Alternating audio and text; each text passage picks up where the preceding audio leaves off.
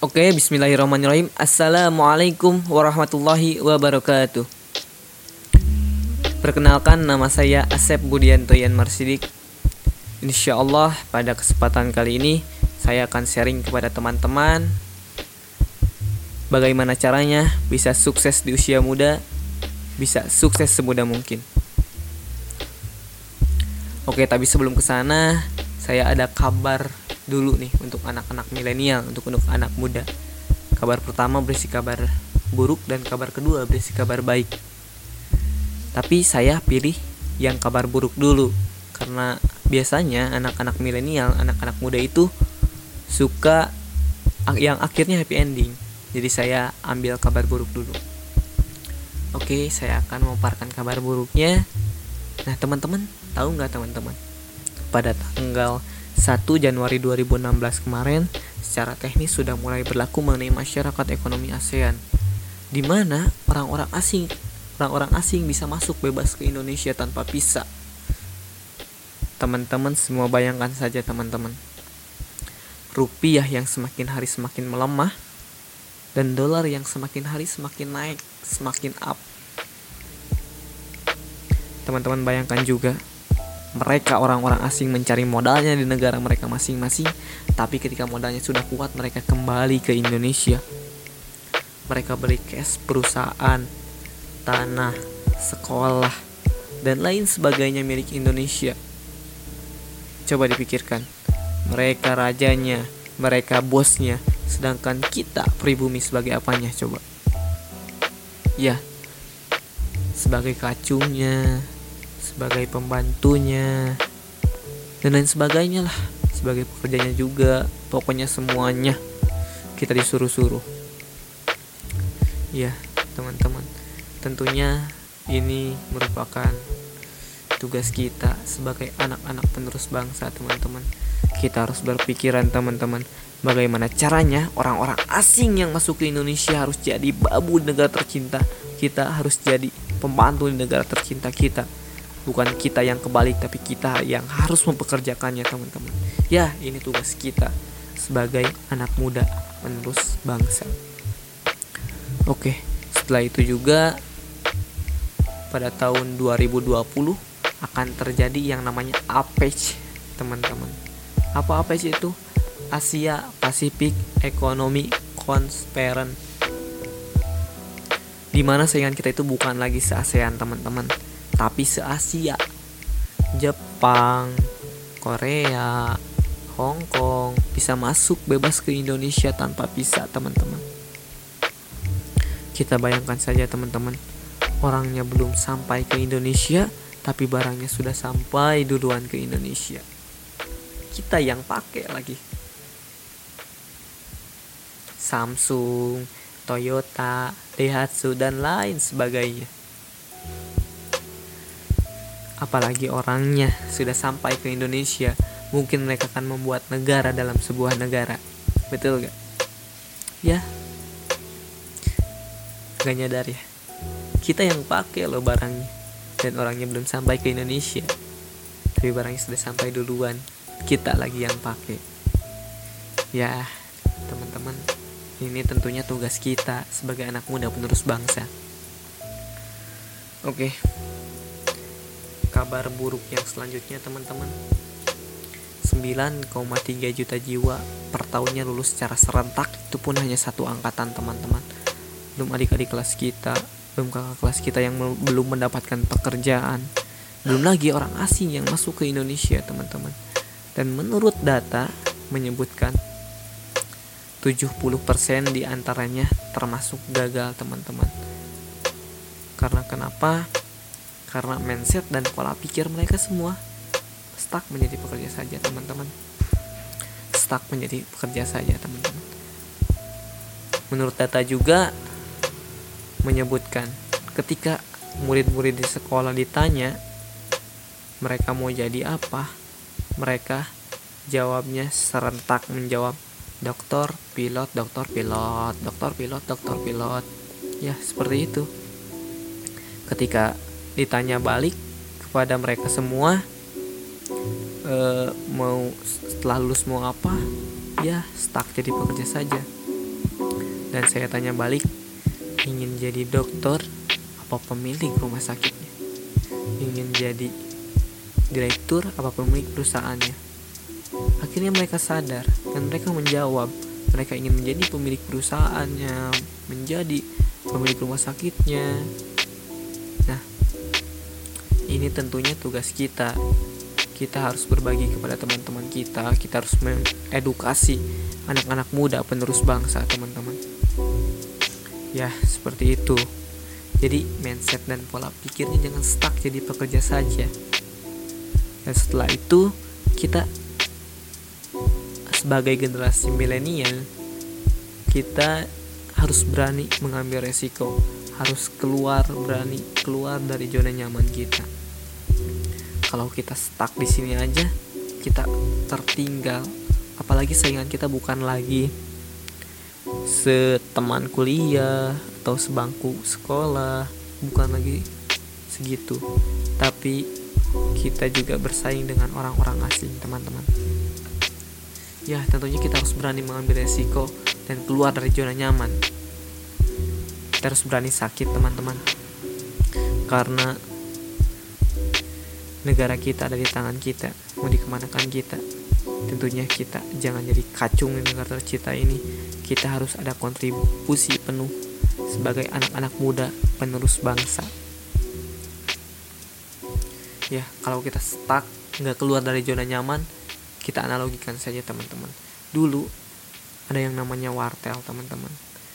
Dua langkah wartel dua langkah wartel. Sekarang wartel ada nggak ada almarhum dihantam Samsung, Apple, dan handphone-handphone lainnya yang lebih tipis. Sekarang wartel ada? Nggak ada almarhum. Dulu ada yang namanya merek HP Nokia. Dia sombong banget. Sombong banget. Bisnis ini yang menjanjikan. Tidak ada tidak akan ada kompetitor yang mengalahkannya. Tapi karena dia stuck dia tidak merubah motif handphonenya baik dari bentuk dan aplikasinya. Akhirnya dia tumbang dengan iPhone tumbang dengan Samsung. Seperti itu teman-teman. Dan yang selanjutnya juga contoh yang selanjutnya dulu teman-teman beberapa tahun ke belakang ada yang nam namanya taksi bluebird. Taksi bluebird. Sama bosnya juga sombong bisnis ini sangat menjanjikan.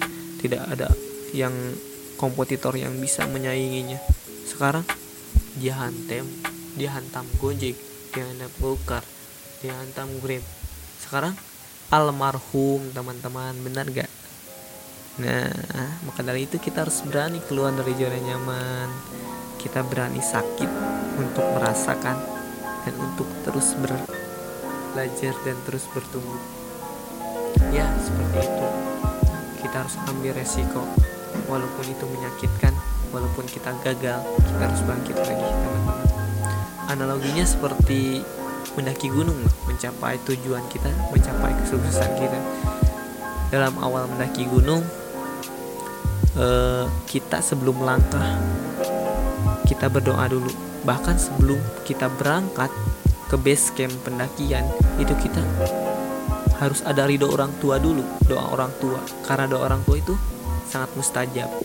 Sebelum kita melangkah kita diiringi dengan doa dulu. Karena doa benar-benar sumber kekuatan yang luar biasa.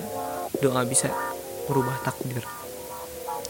Nah ketika pendakian melangkah setelah berdoa tentunya kita akan dihadang dengan jalan menanjak kemudian kerikil-kerikil, badai, hujan.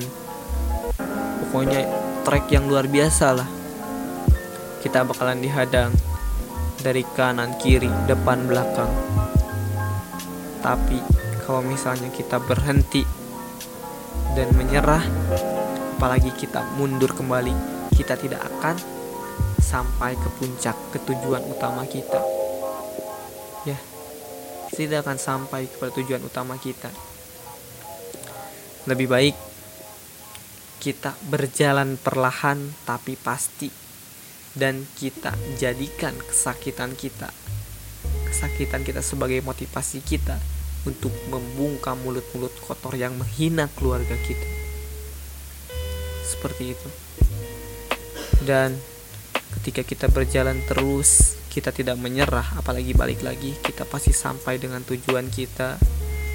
Begitupun dengan kehidupan kita, analogi kehidupan kita. Jika kita tidak menyerah, kita tetap istiqomah pada tujuan kita. Kita hadapi rasa sakit itu, kita bangkit lagi kita coba lagi coba lagi walaupun gagal beribu beribu kali ratusan kali ribuan kali bahkan lebih tapi kita akan sampai kepada tujuan kita setelah itu kita akhirnya sampai ke puncak tujuan kita teman-teman kita sampai ke puncak kalau dalam kehidupan kita kita sampai di puncak kesuksesan kita, kita mencapai cita-cita kita. Nah, ketika kita sampai kepada tuju tujuan kita, cita-cita kita, atau puncak, kita jangan sombong, teman-teman. Tidak ada yang patut disombongkan, teman-teman. Sejatinya, kita sampai kepada tujuan kita, kita sampai kepada kesuksesan kita, itu bukan hasil dari kita sendiri, tapi itu didorong oleh orang tua dan didorong juga oleh teman-teman atau saudara kita yang terus memotivasi kita, mensupport kita, memberikan arahan-arahan agar kita sampai kepada tujuan kita.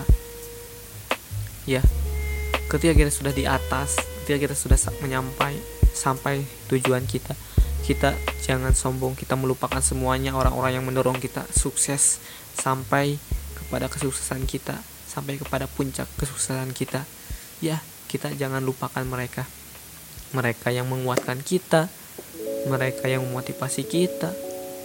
Tapi kebanyakan orang juga lupa dengan itu mereka menganggap bahwasannya mereka sukses itu hasil diri sendiri. Tapi tidak pasti banyak orang-orang yang menguatkan baik dari keluarga orang tua dan teman-teman semuanya. Ya seperti itu. Kita juga yang perlu diutamakan ketika kita sudah mencapai kesuksesan kita agar mencapai kesuksesan yang hakiki. Kita kita harus memotivasi dan kita harus mendorong orang-orang yang ada di bawah yang belum mencapai puncak atau belum mencapai tujuan cita-cita tertingginya kita motivasi mereka kita dorong kita support terus mereka supaya mereka bisa sukses juga seperti kita. Karena kenapa? Karena kebahagiaan sungguhnya melihat kita bisa melihat dan merasakan orang-orang yang kita support dan orang-orang yang kita bantu semuanya mencapai kepada tujuannya bahagia mencapai tujuannya ya menurut saya melihat orang tua melihat orang lain bahagia dengan support kita dengan arahan-arahan kita itu merupakan kebahagiaan yang benar-benar bahagia. Ya, selanjutnya ketika masih di puncak nih, pasti cobaan masih ada, pasti masih ada. Tapi kalau di puncak itu anginnya semakin kencang atau kalau misalnya sudah mencapai kesuksesan tertinggi kita bisa ditipu, dibohongi ataupun kita juga bisa apa ya namanya kita bisa bangkrut lagi.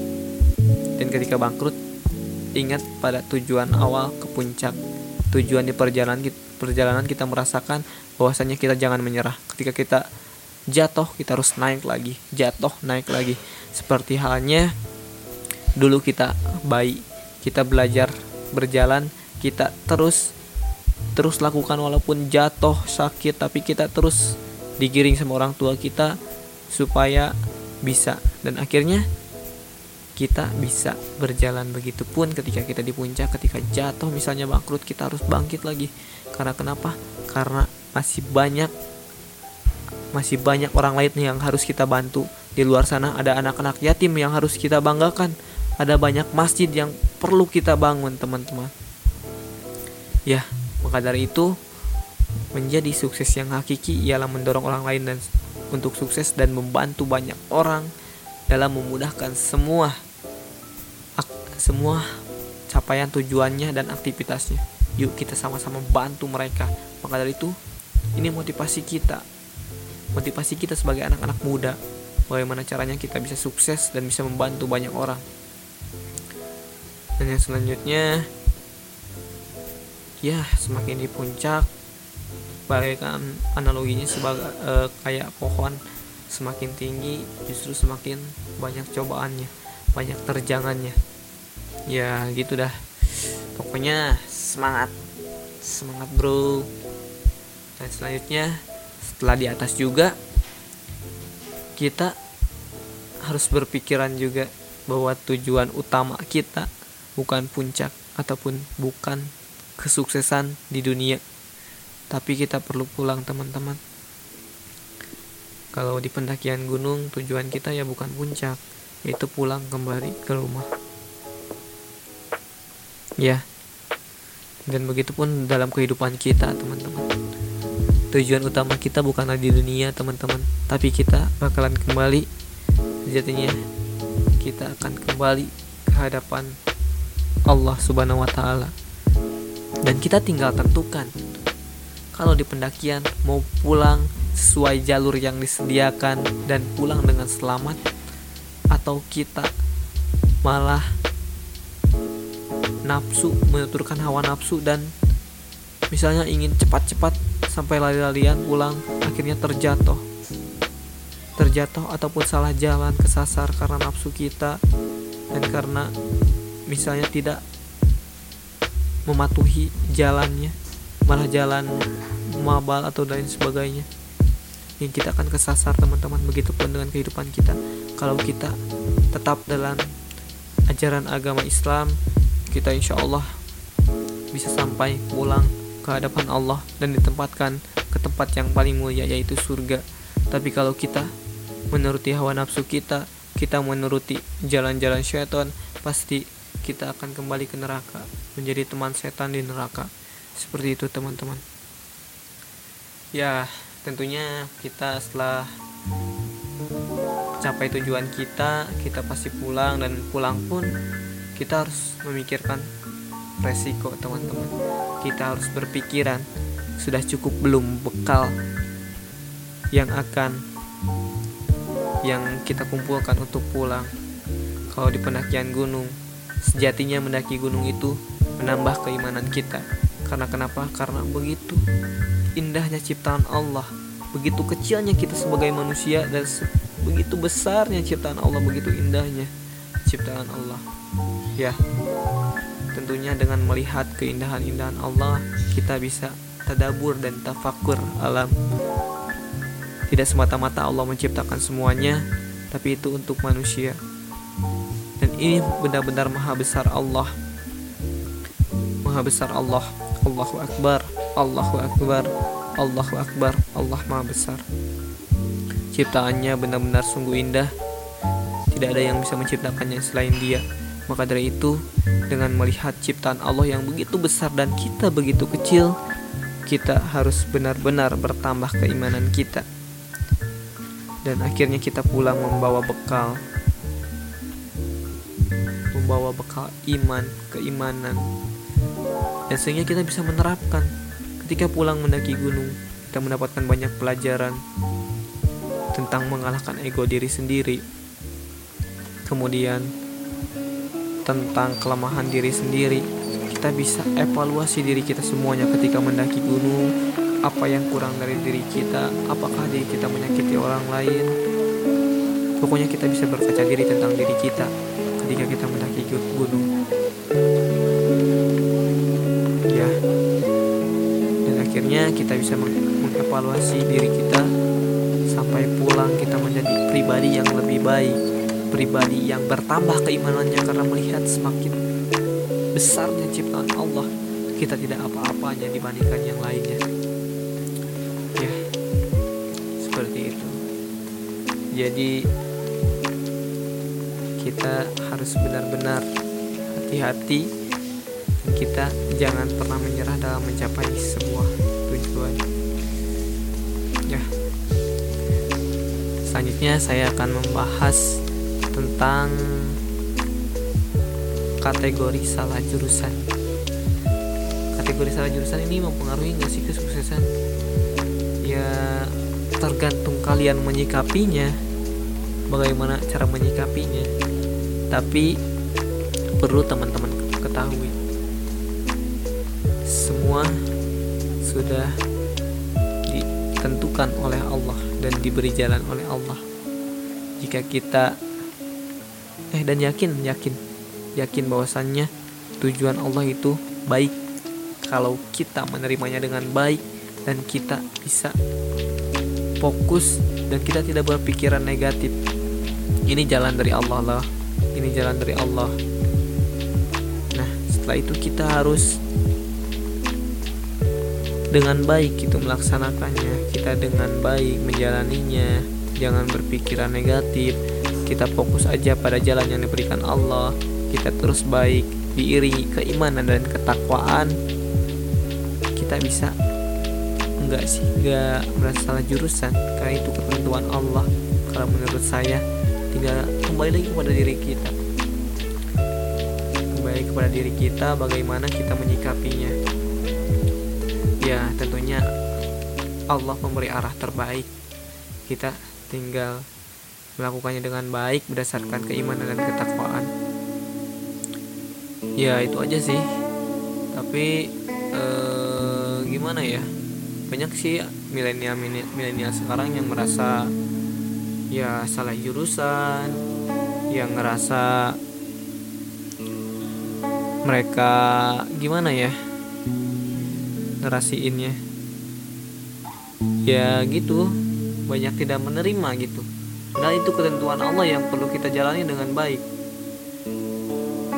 Ya mungkin ke depannya kalau ada yang seperti itu kita doakan saja teman-teman. Kita doakan saja supaya ya pertama menerima dengan lapang dada lalu memahami arti arti arah dan tujuan hidup ini untuk apa? Tentunya untuk berguna bagi orang banyak bukan hanya untuk diri sendiri tapi kita bagaimana caranya bermanfaat bagi orang banyak. Ya jangan dipikirin lah salah jurusan mah. Kita tinggal intro tinggal naik gunung. Menurut saya mah introspeksi diri. Lalu belajar dan terus bertumbuh dari proses pendakian itu. Yes seperti itu. Pokoknya banyak hal yang bisa kalian dapatkan dari alam dari mendaki gunung. Saran buat teman-teman jika teman-teman ingin apa namanya? Jika teman-teman ingin mengenal diri teman-teman yang sesungguhnya dan ingin mengevaluasi diri teman-teman ya teman-teman mendaki gunung. Teman-teman pahami diri kalian dan teman-teman lihat tadabur dan tefakur alam lihat dengan sesama perhatikan dengan sesama. Bahwasanya kita begitu kecil ciptaan Allah begitu indah ciptaan Allah begitu besar sekali. Ya kita akan banyak belajar dari mendaki gunung. Yuk mendaki gunung bareng. Nah gitu teman-teman. Ya saya tambahin lagi deh. Saya cerita tentang saya pernah mendaki gunung nih teman-teman. Ceritanya saya mendaki gunung ke gunung gede teman-teman. Saya mendaki gunung ke gunung gede. Kebetulan saya sering ke gunung gede dan saya pun sering membuka open trip bagi teman-teman saya ataupun adik-adik kelas saya semuanya yang ingin ke gunung gede. Saya sebagai guide teman-teman. Sebagai penunjuk arah sebagai penyedia. Pokoknya melayani mereka dah. Nah saya menjadi guide-nya teman-teman. Pada saat itu ada 50 orang kurang lebih uh, yang ikut ke trip saya. Selanjutnya saya pun mengajak teman-teman saya untuk menjadi ya panitia-panitia gitulah. Lumayan juga kan? Ya saya ajak teman-teman saya jadi kurang lebih 70 sampai 6 berapa ya saya ngajak orang. Pokoknya kurang lebih segitulah ngajak temennya. Akhirnya berangkat kita berangkat oh, ke pos Salabintana dengan membawa orang. Dan yang saya kagetkan mayoritas yang ikutnya itu semuanya pemula. Mantap banget. Semuanya pemula dan kebanyakan perempuan. Sedangkan guide-nya sedikit. Tapi kita tidak takut teman-teman. Kita hadapi jangan menyerah. Pokoknya buat servis sebaik mungkin buat klien-klien kita. Oke cerita ceritanya naik pendakian ya tentulah pemula bagaimana.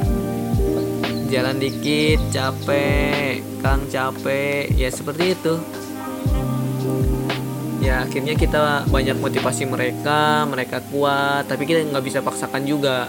Kita nggak bisa paksakan juga setelah itu kita terus motivasi mereka akhirnya mereka kuat bangkit lagi ketika terjatuh bangkit lagi. Nah gitu. Dan ya kita perjalanan yang harusnya kurang lebih 10 jam perjalanan dan itu mepet.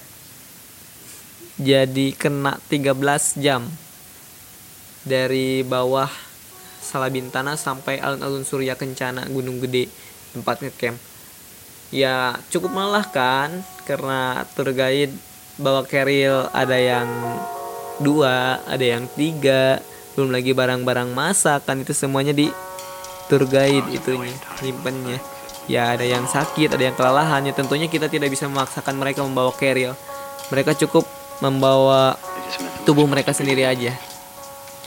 Nah akhirnya berbagai perjalanan kita tempuh. Kita sampai di alun-alun Surya Kencana tepatnya jam 7 malam. Ya kita langsung ke sana dan langsung mendirikan tenda. Setelah mendirikan tenda kita memasak makan teman-teman semuanya sudah masuk tenda merapihkan barang-barang bawaannya. Setelah itu uh, kita masak guide masak guide-nya masak dan setelah matang kita makan bersama. Dan malam harinya banyak sekali yang hipo teman-teman. Karena mereka pemula ada yang gak bawa sleeping bag dan akhirnya gimana lagi ya? Jadi guide yang ngorbanin guide-nya nggak nggak pakai sleeping bag. Jadi buat peserta aja. Entah mereka nggak memperhatikan. Ya kan kita sebelum naik itu ada kita share dulu ya barang-barang perlengkapan yang dibawa. Entah mereka tidak memperhatikan atau sok kuat atau gimana nggak ngerti juga. Ya gitu dah pokoknya ada yang hipo juga kita korbanin. Besoknya kita ngejar summit teman-teman. Summit ke puncak karena di alun Surya Kencana. Itu 30 menitan lagi ke puncak alun Surya Kencana itu. Perlu teman-teman ketahui luas luasnya hektaran. Pokoknya luas banget hektaran. Dan untuk mencapai puncak Gunung Gede itu perlu perjalanan e, 20 sampai 30 menit. Nah setelah itu kita pagi bangun jam 5 terus kita naik ke puncak untuk mengejar sunrise. Kita ke atas puncak menggiring semuanya.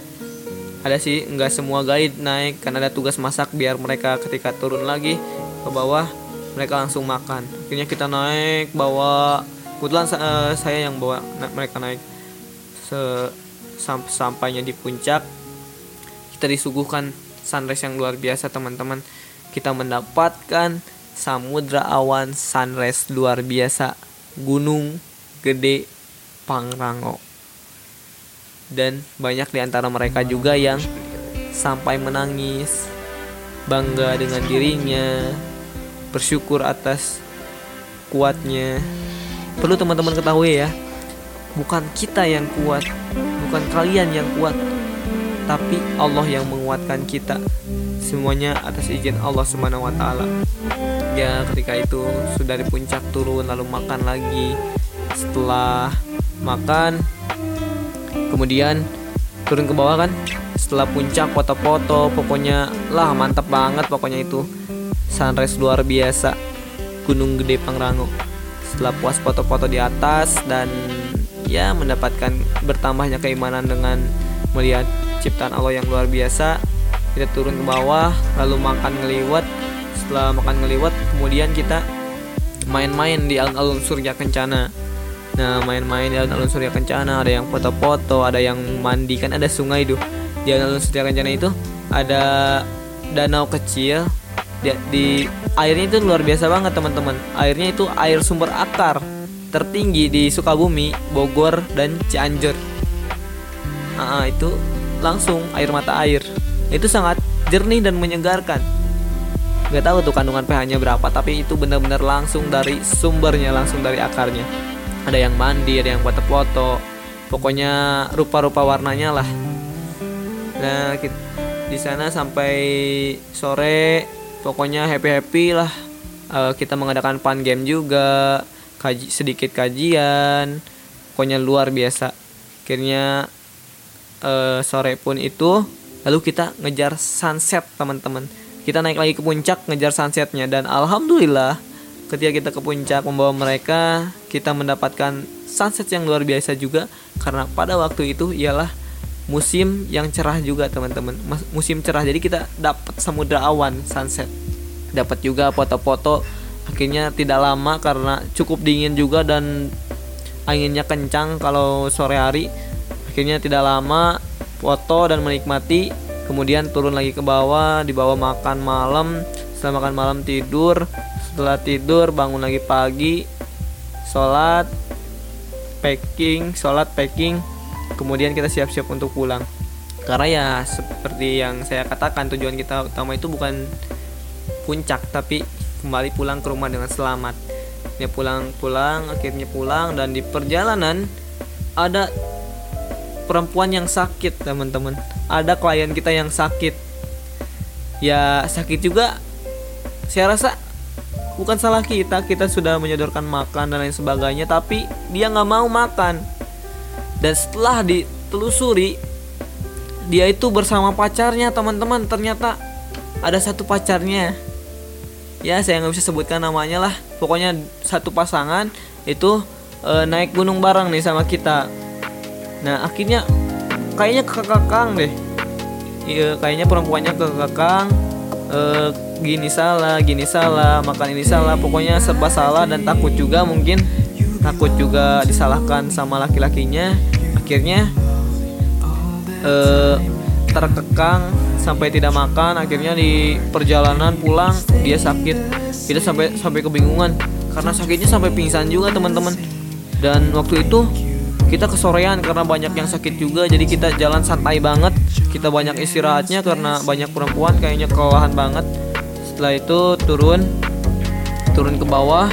Setelah tu, turun ke bawah pas maghrib maghrib itu makin parah makin lemas kan kita pertama pas dia pingsan kita gendong dulu. Kita bingung bagaimana cara bawanya sedangkan uh, hampir semua guide itu bawa carrier 2 nah setelah bawa carrier 2 karena kelelahan juga kita akhirnya berpikir kelas untungnya ada salah satu teman saya. Dia seorang PMR dia seorang anak PMR yang luar biasa. Dia berpikiran oke okay, kalau gitu mana bedog? Bedog teh golok. Uh, bedog teh golok terus uh, uh, cari kayu yang udah mati kemudian dijadiin ta tandu. Teman-teman tahu nggak tandu? Itunya tandu dari apa? Dari kayu dan dari jaket yang dibuat yang di gimana dibikin tandu gitu jaket akhirnya kita bisa sampai. Dan teman-teman eh, pelan banget karena kenapa? Capek banget semuanya benar-benar merasakan capek. Kita pelan-pelan semuanya. Teman-teman harus tahu kita keluar ke hutan. Jam berapa? Keluar dari hutan. Kita keluar dari hutan jam 10 malam teman-teman. Jam 10 malam keluar dari hutan. Tapi alhamdulillah Allah tetap melindungi kita Allah tetap nang tayungan lah istilah nama Allah nang tayungan kita semua dengan uh, caangnya bulan. Karena baterai kita juga headlamp baterai lampu juga udah pada mati. Tapi Allah tang tayungan kita Allah jaga kita dengan uh, terangnya cahaya terangnya cahaya cahaya bulan. Dan Allah beri keselamatan dari binatang buas dan makhluk-makhluk lain sebagainya. Alhamdulillah semuanya berjalan dengan lancar kita kembali kepada rumah masing-masing dan setelah itu kita banyak cerita banyak pelajaran yang perlu diambil dan evaluasi untuk diri kita sendiri dan mereka semua. Ya, mungkin teman-teman ini saja yang yang dapat saya sharingkan kepada teman-teman. Eh, mohon maaf apabila ada kesalahan. Kesalahan datangnya dari diri saya pribadi dan kebenaran hanya milik Allah. Semata-mata Allah yang memberi petunjuk itu. Terima kasih. Wassalamualaikum warahmatullahi wabarakatuh.